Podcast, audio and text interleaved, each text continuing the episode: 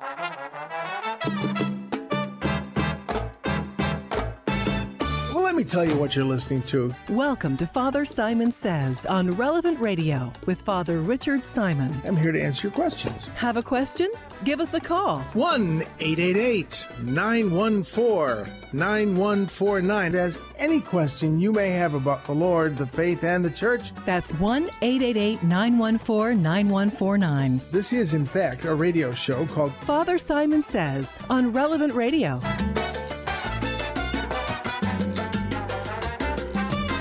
Well, it's a beautiful day where I am. I wish my computer thought that. Uh, the computer's not computing. But that's all right. We will carry on anyway. I carry on all the time. $5,000 for a computer and it can't handle a simple assignment. Well, I don't know if this cost 5000 I'm sure it cost a great deal less. I forget. But that's not the point. What we're here about is the Bible. So let's pray. In the name of the Father, the Son, and the Holy Spirit. Come, Holy Spirit, fill the hearts of your faithful and kindle in them the fire of your love. Send forth your Spirit, they shall be created, and you shall renew the face of the earth. Lord, you taught the hearts of the nations by the light of the Holy Spirit. Grant us by that same Spirit to have right judgment in all things, and evermore to rejoice in his comfort through Christ our Lord. Hail Mary, full of grace, the Lord is with thee. Blessed art thou amongst women, blessed is the fruit of thy womb, Jesus. Holy Mary, Mother of God, pray for us sinners, now and at the hour of our death. Amen. Saint Michael the Archangel, defend us in battle, be our protection against the wickedness and snares of the devil. May God rebuke him, we humbly pray. And do thou, O Prince of the heavenly host, by the power of God, cast into hell Satan and all the evil spirits who prowl about the world seeking the ruin of souls. Amen. In the name of the Father, the Son, and the Holy Spirit. All right, let's go to the big book on the coffee table. Okay. Once again, these are great readings. well, they all are, but let's start with the Hebrews uh, reading uh, 12, verses 1 to 4. Since we are surrounded by a great cloud of witnesses. I love that. Um, and of course, remember that the word witness is means the word in Greek is martyr. Now, I don't know that these are all martyrs, the the heroes of faith that are mentioned in the letter of the Hebrews, but but but they're witnesses, and and uh, interesting when we talk about witnessing, we talk about sharing the story of how we met Jesus. In the early church, when they talked about witnessing, they they meant they'd be talking to lions and tigers and bears. Oh my, in the arena. Well, let us rid ourselves of every burden and sin that clings to us. I think it's kind of interesting. Let us rid ourselves of every burden and sin.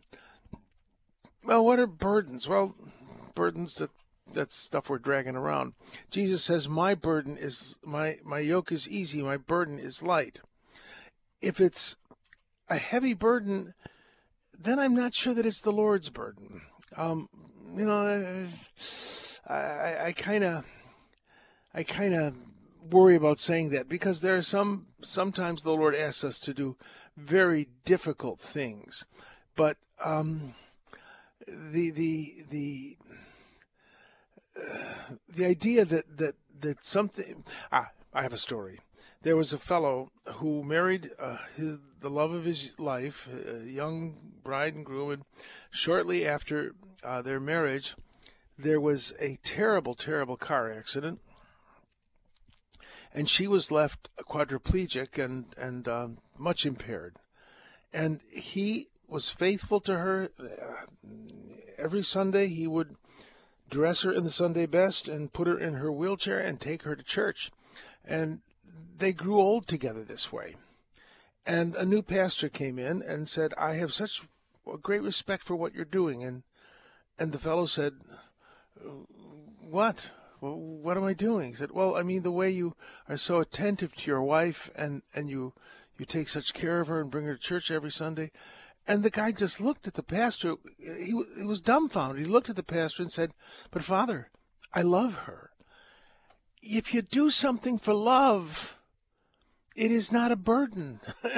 not the way it might be a difficult thing to do, but but when we carry that burden for the sake of love, um, that's that's different. That's different. So, um, let's see. Uh, um, the, the the burden here, the, the word that they use is um, um, uh, onkon, which which means a weight. Uh, that's what it means. Let us put aside every every uh, heavy thing. Um, and quite honestly, why is something heavy for me? Well, because I complain about hard work, and it's it's heavy because it's affecting me. But when when it's done for love, uh, that's different. All right, and laying aside all uh, um, all of the the the uh, laying laying aside all the weight and and um, every and this is a great line. It means uh, uh, uh tangling uh, every entangling is it's a fascinating word. Euperistatos. Uh, it means uh, encircling or, or, distracting. You know, seeing something shiny. I guess it literally means the things that stand around us.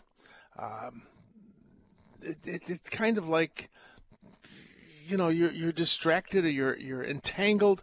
So I think that's a neat way to look at it. That that cast aside every every entangling sin. Uh, um, that's why they, they translate every burden and sin that clings to us. That, that's not a bad a bad translation, but the idea is it entangles us. You know, sin is a terrible burden. We always think that the law of God is hard to bear.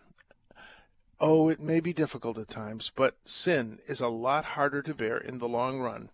The devil is such a practiced liar, and the father of lies, Scripture calls him, he tells us this is going to be great. You do this, things are going to be wonderful.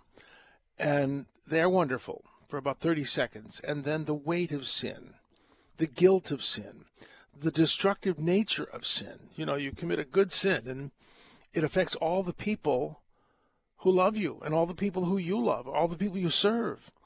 Uh, that you, you, you are crippled in your ability to love people by sin because, uh, you know, uh, you're a bank robber. You think I'm going to rob this bank and I'll buy my family nice stuff. Well, you get caught, you go to jail, and then your family's out on a limb. That sort of thing. That that sin is a terrible burden. So rid yourself of every every heavy weight and every sin that that that traps you in and persevere in running the race that lies before us, keep our eyes fixed on Jesus the leader and perfecter of faith. Now, this is a fascinating line. What does this mean, the leader and perfecter of faith? Well, remember, trust. That's what that's what we. Um, I always tell you to translate faith as trust. The leader and perfecter of trust. Well, that doesn't help.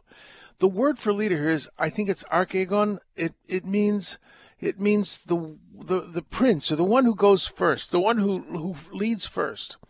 And perfecter, it really means the finisher of our faith. So Jesus is the beginning of our trust and the object, the goal of our trust. I remember when I was in college, there was a in seminary college, there was a uh, a friend who uh, was in seminary at the time, and he was involved in the charismatic movement. And he got into a group that thought, "Oh boy, we got a seminarian. It's almost as good as having a priest. He'll run the group." And this guy was kind of fresh into this way of life. And, you know, they soon had him uh, giving the talks and arranging the music ministry and setting up the book table. This guy was exhausted and he just couldn't do it anymore. And I said to him, you know, don't feel you have to do it. Well, they'll be very disappointed with with me if I don't do all these things, and and I'll be disappointed with me. I said, "Who are you doing it for?" I'm doing it for Jesus. Well, you know, when you open your eyes, in, when you when you close your eyes in this world and you pray, who's there with you? He says Jesus. And who do you imagine you'll see when you close your eyes the last time in death? He said Jesus. And I said everything else in between is kind of fluff. He's the beginning and the end, the Alpha and the Omega, and that's what's being said here. He is the initiator and the finisher of our faith. In other words, he, he trusted before us and teaches us how to trust. He's the one we're trusting, and he's the one uh, who we will trust in the end. So realize why you're doing what you're doing. It's for for the love of Christ, and it isn't because well the committee's counting on you. And you know, you. I'm not a pastor anymore. I'm retired, so I can say this. You don't have to be on every committee. and uh, you don't have to be in every project. You pray about them. You say, I wonder if this is what the Lord wants me to do. And if you have the conviction after prayer and after thinking and, you know, really trying to discern it, that you have the conviction that, yeah, the Lord wants me involved in this, go for it. But just because people come and say, oh, good, we really need your help. Well, let me pray about it. What do you mean pray about it? You know, I'm, I'm not sure that this is where God wants me. You say that, they'll look at you like you're crazy, but that's the way you're supposed to do it. So, for the joy, the sake of the joy that lay before him, Jesus endured the cross, despising its shame, and has taken his seat at the right hand of the throne of God. What was the joy that lay before him? Returning to his Father. And uh, that's what I said to this friend of mine. You're going to see Jesus. That that's the joy we're waiting for, to, to behold God.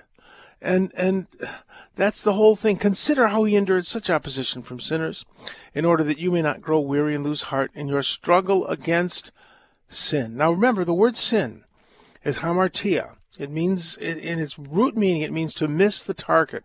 It was a term taken from sporting, and it's the same in Hebrew. Uh, uh, that that it means to miss. You know, if a if if a rocket uh, goes astray in Israel and falls into the Mediterranean, they say the rocket sinned today by falling into the Mediterranean. It's the same word.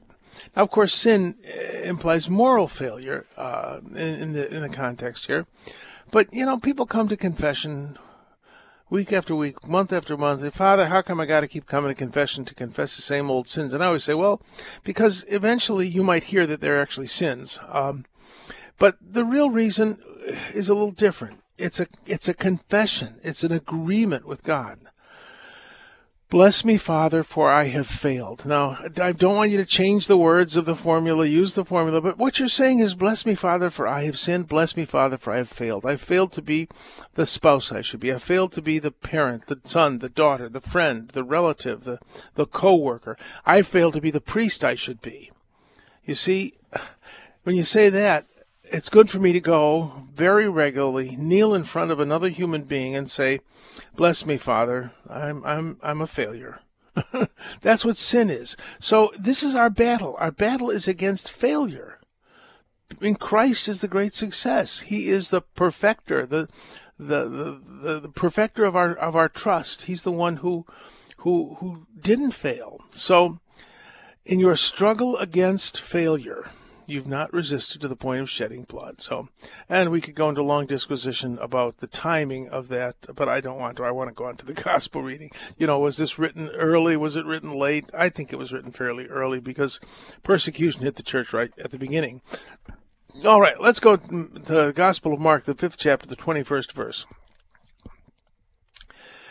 When Jesus had crossed again in the boat to the other side, a large crowd gathered around him, and he stayed close to the sea. in other words, they weren't going to let him out. One of the synagogue officials, named Jairus, came forward. Seeing him, he fell at his feet and pleaded earnestly with him, saying, My daughter's at the point of death. You know, I, I, I may be stretching this a bit, but Jesus at one point was excommunicated from the synagogue, and I wonder if this incident happened afterwards. Um, this this is uh, this is a big deal. That that um, Jairus would probably have been willing to say, "Oh, that Jesus is terrible, terrible," but then his daughter got sick, and and she was about, she was dying, and all bets were off. He knew what was important instead of his social standing, people's opinion of him in the in the in the synagogue this was more important than anything. So he came to Jesus, who was rather controversial, and he said, I don't care what they think. I need your help. So he went off with him, and a large crowd followed him. Then the, the, the story is broken in two because a woman comes up who's afflicted with the hemorrhage for 12 years.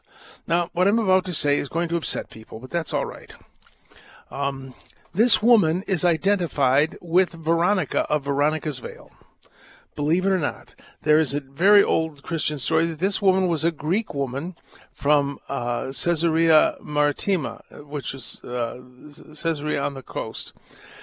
And uh, her name was Berenike, which is very similar to Veronica. Uh, so Berenike, this woman Berenike, and this is just a very ancient story. It's interesting in the, in the movie. What was it? The Chosen. They reflect this that this was a Greek woman, uh, but uh, she was very unclean. She was not Jewish. She had a hemorrhage of blood, and this was a problem. Well, uh, this was this was uh, the story that's told. I believe it's in uh, Eusebius of Caesarea's History of the Church, which is about uh, 350 A.D. Um, says that she was so grateful that she went back and had a, a statue of Jesus made and put in a public place and somehow that conflated with the story of the of, of Veronica. They kind of meshed together. Uh, but uh, is he saying there was no Veronica? No, I'm not saying that. I wasn't there. But it's interesting that Berenica and Veronica seem to be conflated in in uh, the historical memory. But that's just kind of fun and academic, so don't worry about it. All right. There was a woman afflicted with hemorrhages for 12 years. She suffered greatly at the hands of many doctors and spent all that she had. She only grew worse. She heard about Jesus and came up behind him in the crowd and touched his cloak. This is very important. Um, the the um, this is reflecting Malachi the fourth chapter, the second verse.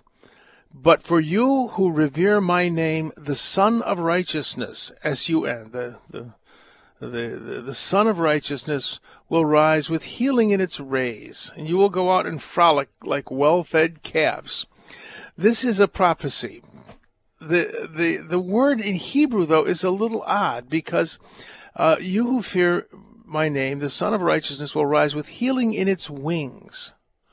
The Messiah was going to have healing in his wings. I didn't know the Messiah had wings. No, wing is the word for, in Hebrew. The, the, the, the, they didn't have a, a specific word for hem. The hem of a garment was the wing of the garment. This is what I have read. Uh, so, this idea that the wing of his garment had healing in it. Now, this is very interesting because I don't know that this was practiced at the time of Christ, but I think it was. Uh, there were, ta- I know this was a practice. There were tassels on the edge of of garments because the scripture says that you're you're not supposed to uh, you, that you have to wear tassels, and the reason for wearing the tassels is respect for the law, the, the Torah, the, the 613 commandments of the law. In fact, is I know they, they're called uh, tzitzit. The, the modern tassels, there are 613 knots in them, uh, and a Jew will wear this garment. Um, that you might see an Orthodox Jew with strings coming out from under his shirt or his belt. Those are the tassels. And what Malachi is saying is that this obedience to the law, these tassels, which remind us of the law of God, will have healing in them if if the guy's the Messiah. And uh, this is this is what's being referred to here. So uh, she she has heard that there's healing in the tassels of the Messiah. So she touches the the hem of his garment, and she was instantly healed. Now Jesus, fascinating. Jesus aware at once that power had gone out from him, turned around to the crowd and asked, Who has touched my clothes? He didn't know. he didn't know. The disciple said to him, See how the crowd is pressing upon you? You ask who touched me? And he looked around to see who had done it. Jesus, in his full humanity, uh, he was he he had a fully human nature and a fully divine nature. It was the human nature before the fall of Adam, and he didn't know all things automatically. He only knew what the Father was pleased to tell him. You know, I think that's important to understand that that that Jesus had given his omniscience, his all-knowingness up when he became incarnate and he he knew what Adam would know and Adam only knew what the Father was pleased to tell him. So uh, the knowledge of Jesus in Jesus' humanity, uh, this makes it clear there were limits to his knowledge. That's because he was the obedient son of the Father, not because he was dumb like me. He was he was absolutely brilliant, and and even just in a human sense, but uh, he had limited knowledge because of his obedience to the Father. He knew only what the Father was pleased to tell him. So he says to her daughter, "Your faith has saved you." Um, now, I've heard commentators say that that uh, that that this this daughter business um, has to do with uh, uh, the it's it's the word because he's going to call the this this uh, this daughter of Jairus. He's going to call her essentially daughter. It's a different word in Greek, so I don't know. Um, the word in Greek is little girl or little maiden, and this word is literally daughter, thugater. So I don't know if that's true or not, but I don't know if that links the story. But what does link the story is Jesus refusing to say that a human being is unclean because this this woman with the hemorrhage was unclean, and the the uh, uh, a dead a dead body was unclean. He was not afraid of ritual uncleanness. That he didn't see that as as the as the uh, most important or the the main point of the law. Well, he goes on. and uh, he sees this this young woman, and again, he he what what pulls these together is faith. Daughter, your trust has saved you. Jesus was a rabbi. A Gentile woman who was ritually unclean wanted to touch him. He should have had her arrested. He didn't. He healed her. And uh, um, uh, the the they're telling him uh, your daughter's died, and Jesus said, "Don't worry, just have faith, trust me."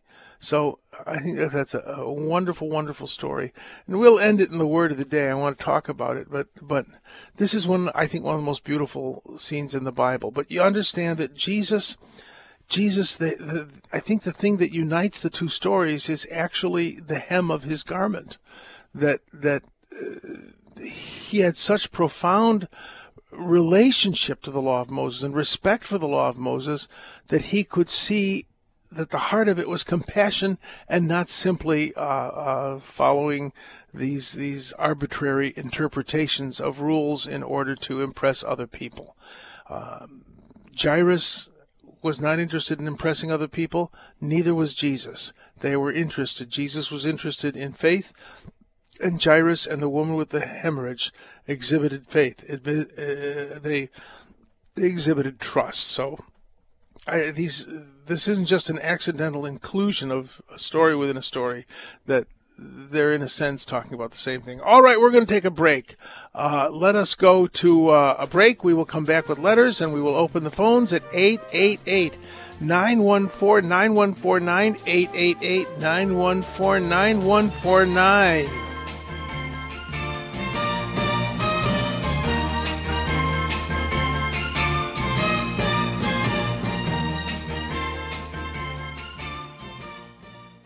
Hi, this is Father Rich Simon. Have you ever dreamt of seeing the sights in Italy? St. Peter's Basilica, the Sistine Chapel, Drew Mariani in the Colosseum fighting to the death? More info on our September Eucharistic Revival pilgrimage at relevantradio.com slash Italy. Seats are limited, not in the Colosseum necessarily, but on, on the pilgrimage.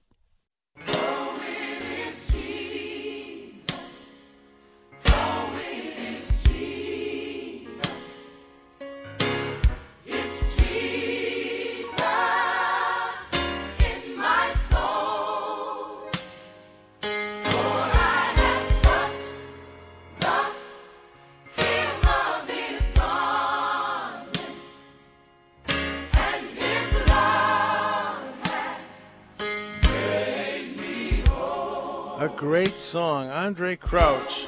I, oh, it is Jesus. I've touched the hem of his garment. Now you know what that hem bit is about. It's prophecy, Malachi 4 2. He the Sun of Righteousness will rise, having healing in his wings. All right, all right, and, that, and that's about the, that healing in his wings. The hem of his garment is about his his devotion to the law. That he was not a rebel against the law. He fulfilled the law instead of simply obeyed it, which is. Um, now, don't use that as an excuse to sort of interpret the law as you want. The laws of God are gifts.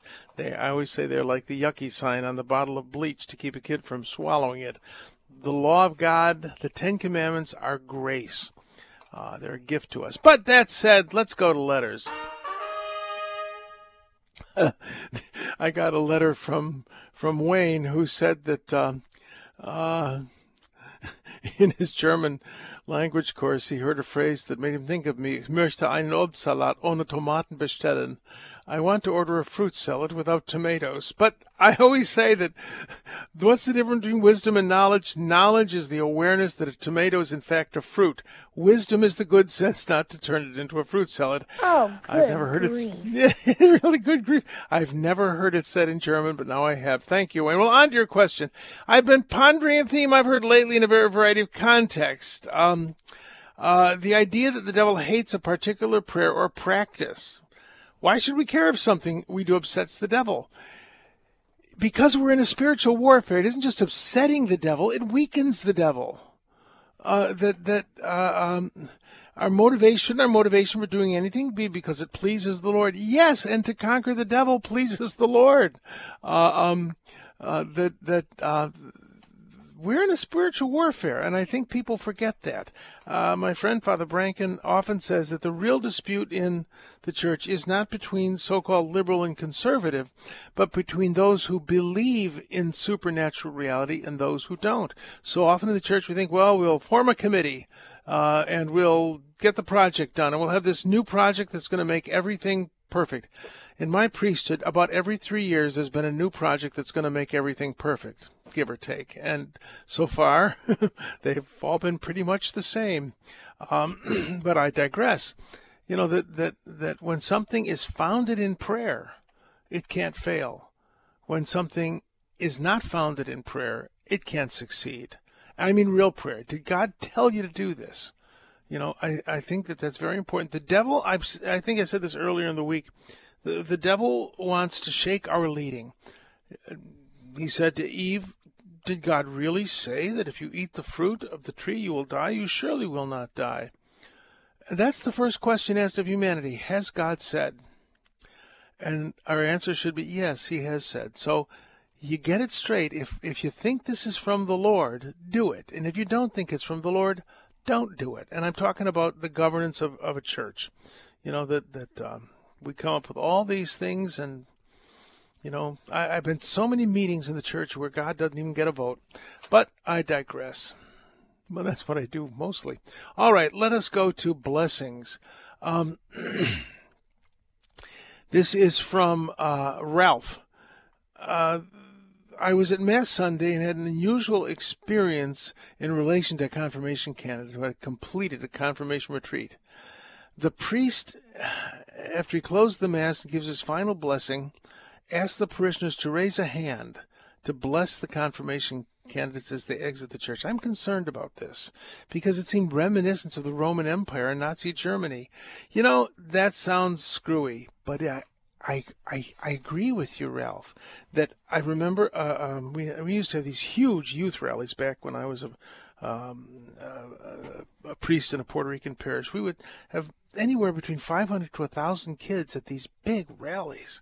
And and I remember uh, this Jewish fellow was visiting the parish with his Christian wife, walked in, and they all had their hand up like that, blessing the person who was about to speak. And he was he was just he almost went into shock because it really looked like the Nazi salute. So if you're going to do that, Father or anybody, I would just raise both your hands if you can. The both hands uh, raised in blessing. The imposition of hands is with two hands. So if you're going to do that, you know, and there are moments to do that to ask the entire uh, the entire congregation to, to to pray for people. Have them raise both hands instead of just the one, because it does look very strange. So oddly enough, Ralph, um, your your odd question uh, is something I've experienced too. So there you go. I hope that helps. Yeah, and, and, and the one hand, it does look odd, doesn't it? Because people raise the one hand, and it does look a little odd. But raise both hands. All right, that's my suggestion. All right, I'm a confirmation sponsor and would like to give a Bible to uh, the person who's being confirmed. What Bible do you recommend? How old is she, first of all? And you know, there is a wonderful, wonderful Bible that no great scholar would even think of approving. It's called the, I think it's called, let me pull it up, the Cartoon Bible. Uh, it, it's, it's, uh, or the Picture Bible, not the Cartoon Bible, the Picture Bible. Uh, and young people love it because it really does kind of, uh, you know, portray. I don't know if, it, even for a 14 year old, oddly enough, um, yeah, I, because it's vivid. Uh, the voice might just said for a 14 year old. I think even for a 14 year old, um, especially if it's a, a, boy, but this is a girl and she might, uh, uh, uh you could give her this Bible and a nice, uh, uh, you know, what, what's the one we use? The, the, the, the Catholic Study Bible, a nice Catholic Study Bible. Give her both. The, I, I know, I know kids who were raised on this uh, picture Bible. Um, it's uh, ChristianBook.com, I think you can get it.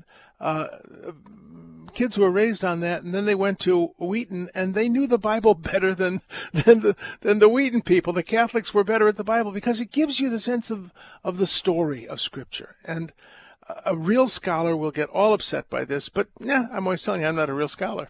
I just play one on the radio. So it's it's it's even for a 14 year old or 13 year old. So Give her both. Give her the serious Catholic study Bible and give her this one. And then find out which one she read first. Okay. Well, let's move along here. Where was I? Okay, let me get rid of that and that and find my letters again, which I've lost way down the column here. There, there they are. All right. Now, let's see. What, what are we doing time wise? This is, um, um, uh, this is a strange question that I don't quite understand. Someone who called in who couldn't stand the line. Mike from Wheaton. How do you reconcile the fact the Apostles' Creed, Jesus was conceived by the Holy Spirit, but the Nicene Creed, the Holy Spirit proceeds from the Father and the Son? I don't, I don't see that as a contradiction.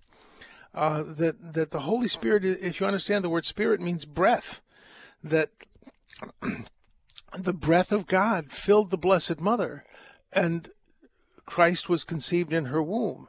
The breath of God is eternal. And so it wasn't, you know, first A and then B, if that's what the question is. So remember, when you see the word spirit, the Holy Spirit translate as breath or wind. And I don't think it really is contradictory at all. Let's see here. Um, now, this is a tough one. Uh, um, Bill from Marshfield, Wisconsin. Where in the Bible does it say uh, say we should pray for the dead. I'm going to talk about this with a Lutheran. Good luck, uh, because it's the book of Maccabees. Um, uh, let me pull it up. And they don't respect the book of Maccabees. Luther decided it wasn't biblical. Uh, the the, uh, the the the the Bible. Um, uh, let's see here. Let me pull it pull back. Uh, Maccabees let me see, 67. Okay. There's actually 67 Bible verses about. Uh, oh, that's that's different. Let me pull back on that. I want to find the Maccabees verse. Uh, all right. Let's see. Two Maccabees, 1246. It is a holy and a right, a wholesome thought to pray for the dead that they may be loosed from sins if you tell that to a Lutheran, say that's not in the Bible. It's in the Book of Maccabees. That's not the Bible. Uh, all Christians for the first 1500 years, and most Christians now think it was. Uh, most Protestant groups think it wasn't. So you're not going to win that argument. Um, what I would say to them is that, uh you know, that that uh, those who die in the Lord are not dead. Jesus says that and we continue to pray for them. It's not an argument you're going to win um, on this ground. If the book of Maccabees is scripture, then it's biblical to pray for the dead. If it's not, then, well, there's no Bible verse, but there is. There is very clear. All right. Now, he'll have lots of Bible verses that can be twisted to say that you shouldn't pray for the dead, but the Jews did it, the early Christians did it, and we do it. So there you go. All right, we are going to take a break. We're going to come back with a word of the day, and we are going to open, well, the phones are open at 888 914 9149. 888 914 9149.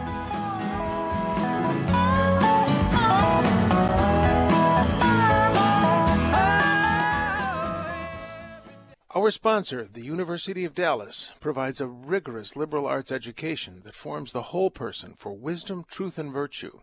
Learn more about the Catholic University for independent thinkers at relevantradio.com forward slash U Dallas.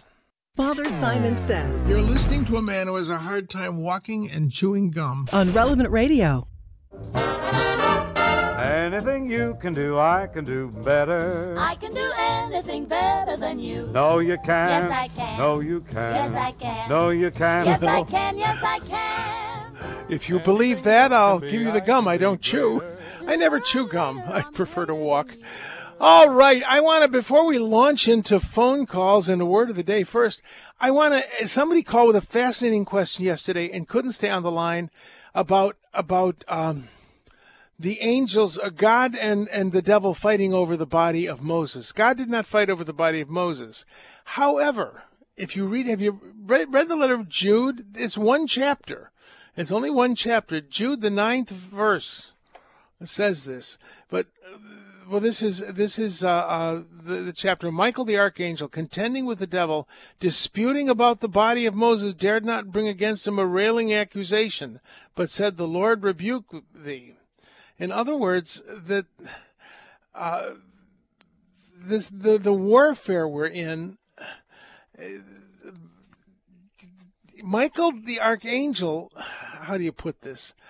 Uh, Michael the archangel really took the devil seriously. Uh, the mightiest of the angels did not dare accuse the devil of blasphemy, but simply said, The Lord rebuke you. I'm always accusing people of all sorts of things. Why were they fighting over the body of Moses, lest it be worshipped? The devil would have wanted to keep the body of Moses and have a great tomb for Moses so that he would be worshipped by the Israelites. And Moses went up the mountain, I think was it Mount Nebo he went up, uh, and died there secretly and privately, and the angels took custody of his body. But apparently, um, there was a, there was a fight about it. So uh, the devil, the devil, you know, Michael the archangel even respected the devil's power.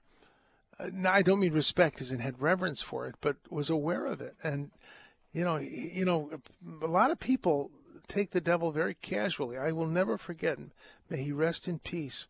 A friend of mine who had been involved in in um, Caribbean voodoo when he was a kid and had had a great conversion to the Lord. And he said that he wasn't afraid of the devil. And he said, Hit me with your best shot. And I thought, Don't say that, brother. Don't say that. He endangered himself and he his life was very tragic. Um, I don't know if that was the instant, but he didn't, he thought himself, you know, we have no power over the devil except the power that God gives us. And this, you know, I, I mentioned a little while ago about Jesus in his in his humanity, uh, that that Jesus in his humanity had had uh, he was he did only what the Father told him. And I think we have to have that attitude. I have no power in myself. I have power only insofar as God is pleased to give it to me spiritually. But that's just, it's kind of complicated. Let's go to the word of the day. All right, I just think this is one of the most beautiful things in the scripture. Oddly enough, this phrase, Talitha cum, um, it means little girl uh, or maiden. I say to you, rise. Uh, the Talitha cum, little girl, get up. Kum is to rise in Hebrew, I think in Hebrew, but this is in Aramaic. It is the tradition that, and it comes to us from the earliest days of the church, that, that the Gospel of Mark is really the reminiscences of Peter as told to Mark. And so there are a number of Aramaic references in the Gospel of Mark. We, we see when he says to the, the, the, the, the deaf mute, he says, Ephphatha, be opened. He quotes the Aramaic word, and Aramaic was, of course, St. Peter's first language, and I believe the tradition. But you can see this. We went into that room, he took me and James and John, and that girl was as dead as a stone. He took her hand and he said, Talitha cum. He was still hearing it in Aramaic. I, I think that's what's going on. I think that's why Mark quotes Jesus speaking Aramaic. Talitha cum because these were reminiscences of Peter. Um, very touching. And um, uh, we're hearing, you know, people talk about could these be the very words of Christ? Some scholars say no, these are the very words of Christ. You can see him looking at that little girl and saying, Talitha cum, little girl, get up. Well, that said, let's go to phones. This is Smart. Maxwell Smart. Rosemary, what have we got? What can I do for you? Father Simon, I hope you can help me explain to a friend that has asked me about John 3:13. No man has ascended into heaven and so forth. And I know he's talking to Nicodemus, Nicodemus and as it goes on to, through verse 21, he talks about eternal life and uh, judgment and so forth. Um, uh, but anyway, um, can you explain so I can better understand and explain? Explain the, the, what this means. no man has ascended into heaven. Yeah, that, that up to that point, uh, no no man had had ascended into heaven. Well, what about Moses? Well, he died on the mountain. What about Elijah, who was taken up in a in a fiery chariot? Uh, didn't he ascend into heaven? And and uh, what about um, was it uh, Enoch who walked with God? Uh, God took him mm-hmm. and he mm-hmm. walked with God. Was it that going ascending into heaven? You know, I think that, okay. that sometimes we can be a little too uh, chemical. You know, this is like a chemical formula, and it's not. But no one has ascended into heaven. They were taken up into heaven. They were what we would call assumed into heaven. The point is that Jesus ascended on his own power, being the Son of God. No man has ascended into heaven. Some have been taken up, but none have gone up. Does that make sense to you? Okay, so then when I read on and it talks about eternal life and light, that means part of what you're saying. They're assumed into heaven into the light. Well, we don't know that. You, you got to remember that when we're talking about eternal, final things and eternal judgment, we're talking about time. You know, well, how come they got to go to heaven before the final judgment or before the judgment, before Christ died on the cross? When you're talking about God, there is no such thing as before or after. He is eternal. Every moment is now for him. And the exceptions that he has made, you know, when, you know, the, the, the final judgment. Let's talk about the final judgment. There's the particular judgment in which I am judged for my sins and I go to heaven, hell, or we Catholics believe purgatory, which I think is a great thing. Uh, then there's the final judgment. Well, we've always been judged. Why do we have to be judged again? I don't think we are judged again. I think that when we die, we are transported into this timeless realm. And the, the final judgment and the particular judgment, as far as God is concerned, are the same exact moment. So the resurrection of the dead at the end of time is the same moment as the resurrection or the, the assumption into heaven of, of, of Elijah and of Enoch. You follow? that you can't say, well, before or after when you're dealing with the things of God. Just like you can't say God learns, He doesn't learn, He knows. Uh, I have to live in time. I have to learn. For God, every moment is now, every place is here. So to kind of restrict God, well, this is the way I read the scripture, God. You got to do it the way I understand it. No, He doesn't. As I say always, God has this problem. He thinks He's God. Does that help a little? Yeah. Uh, uh, so is it kind of like you need to look at the bigger picture, so to speak, until just instead of just a narrow piece of scripture? Yeah, you could say it that way, but it isn't the bigger okay. picture. It's looking at the smallness of my mind. It okay. not the bigger picture. It's the okay. littleness of my vision. Smallest of my mind. Yeah, yeah. I, I think it has to be this way because this is the way I think of it. God is not limited by my conception of God.